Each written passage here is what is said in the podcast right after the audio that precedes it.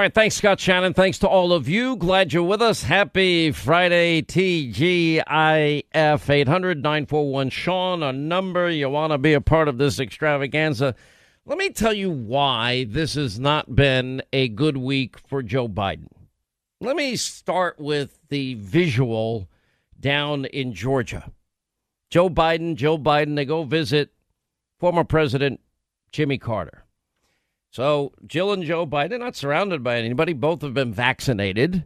Okay, they they still have their masks on outdoors. And Jen Psaki's explanation that's an an extra precaution. Why does he need an extra precaution? Because my understanding that's not what we were all told. Separate question. I mean, they, they talk about conservatives that are anti-vax. I, I don't know who's anti-science and anti-vax. There are some people through whatever for whatever reason that I can't possibly understand because I don't know about their private medical history, uh, or or maybe their own research. I don't know why. They make their own decision. I, I just don't feel comfortable as a talk show host telling people what to do. I urge people to really study this hard, read all the information you can get your hands on. You know, look at your own unique individual medical condition.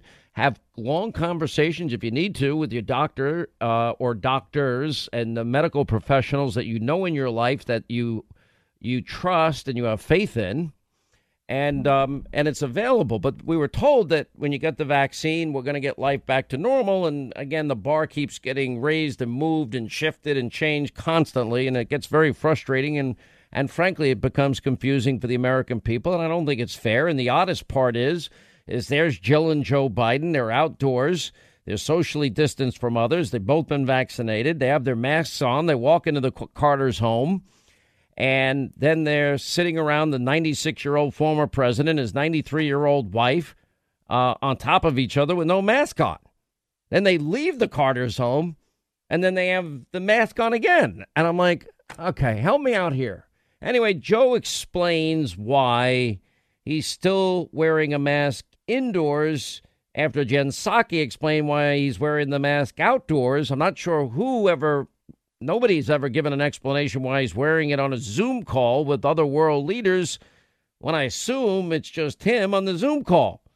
Unless he has aides next to him quickly writing him notes so he knows what to say. I don't know if that's happening either. Here's what he said about why he still wears the masks indoors. Uh, on CDC mask guidance, you walked out to the podium with your mask on why do you choose to wear a mask so often when you're vaccinated and you're around other people who are vaccinated? Because I'm worried about you. No, it's a joke. It's a joke. Why, why am I wearing the mask? Because when we're inside, it's still good policy to wear the mask. That's why. When I'm outside, and the problem is, lots of times I walk away from this podium, you notice I forget to put my mask back on because I'm used to not wearing it outside. Well, I, I'm, so is it? Is it a show? Is it necessary? Just clarify it so that people can, you know, know where you stand completely on all of that. But it doesn't seem to want to do that, and you know, the confusion is created by Democrats. I think Republicans have been well, most people that I know have been pretty clear. You know, I, everyone underestimates the American people too. American people, trust me, everybody's been impacted by this this darn pandemic. It's been awful. Everybody knows somebody that had a tough time with coronavirus. Everybody. Everybody now knows about masks. Everybody knows about social distancing. Everybody knows about three vaccines being available. Everybody now knows they're pretty much available any place, anytime, if you haven't gotten it, for anybody 16 years and older. And, you know, like the, the, Ron DeSantis said, yeah, the state of emergency is finally over in the state of Florida. You know, his schools have been open since August. California's yet to open the schools. Disneyland, Florida, opened nine months ago. Disney World, whatever they call it, out in California, opened a week ago. And the schools still aren't open in states like, fully in states like New York, California, et cetera, et cetera. You know, um, just, it's, it's really bizarre to me. Anyway, uh, and then we had this week Jen Psaki circle back. You know, the press secretary admitting that she cringes pretty much every time Biden takes a question from reporters outside of the formal setting of a White House press conference. Her answer is it's not something we recommend. I'm like, she told David Axelrod. A lot of times we say, don't take questions, but he's going to, you know, do what he wants to do because he's the president. The first time I traveled with him, he took questions from the pool three times that day. And I thought, am I going to be fired when I get back? Because she recalled later that, you know, he does that, likes doing that. He doesn't like taking questions. If the Biden administration has done one thing, they have they have been able to successfully uh, hide him to the maximum extent ever possible for anybody that is the president of the United States. And then he goes out there, and we have this horrific jobs report today. And there's reasons for that. We're going to get into the specific reasons. You know, the unemployment benefits that he keeps providing at record numbers and record amounts of money. You know, we've been telling about a job shortage everywhere. It's been written about everywhere now. Help wanted signs posted on practically every storefront now in every city and every town. You know, how, how does McDonald's end up paying 50 bucks for somebody that will just apply for a job?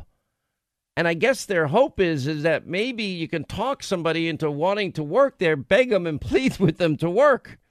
We had this call the other day, you know, waiting at a restaurant and all the tables aren't clean. Ask the waitress what's going on and yeah, we don't have enough workers here.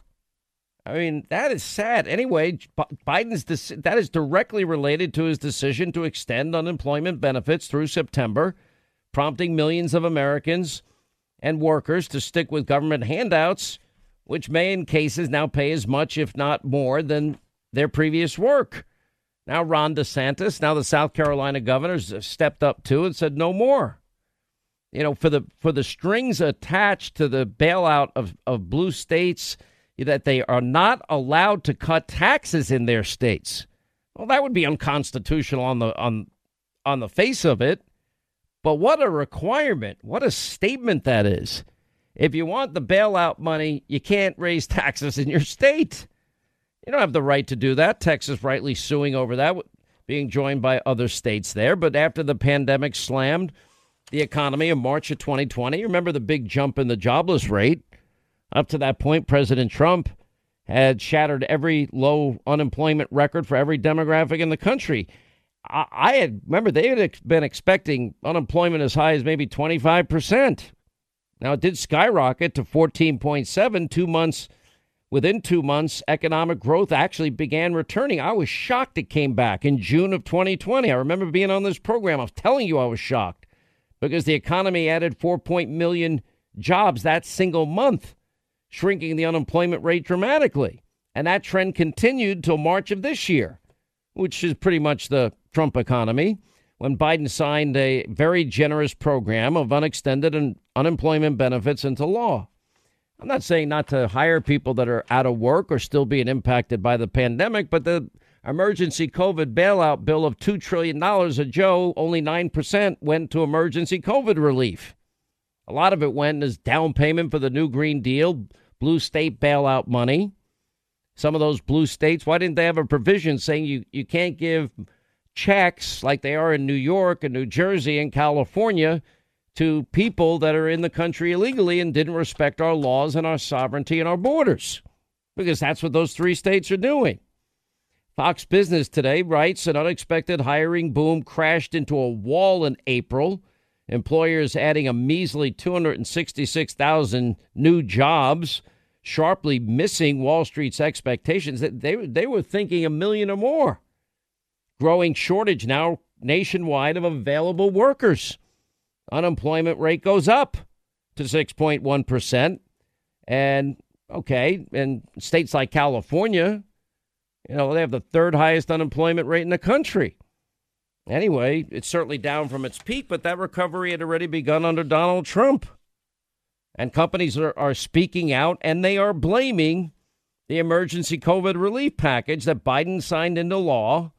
That was really a blue state bailout. And the fact that they it boosted unemployment aid by 300 bucks a week, included a third uh, $1,400 payment for millions of Americans and Americans who earn less than $32,000 before the crisis, you know, it would then now be better off in the near term collecting the benefits than working. That was a figure given out by the Bank of America.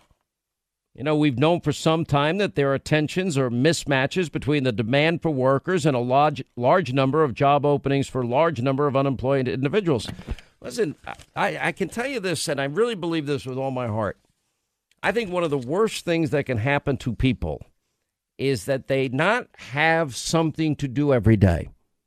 Now, I'm not talking about necessarily retired people that have worked hard their entire life, saved enough money, have their pension, have their Social Security, and if they don't want to work, I don't blame them. But there are other people that retire that I know, and they're looking forward to. I'm going to go fishing every day. I'm going to play golf. I'm going to go travel. And you know, three months later, you talk to them. How is it going? They hate it. They can't. They're bored out of their minds.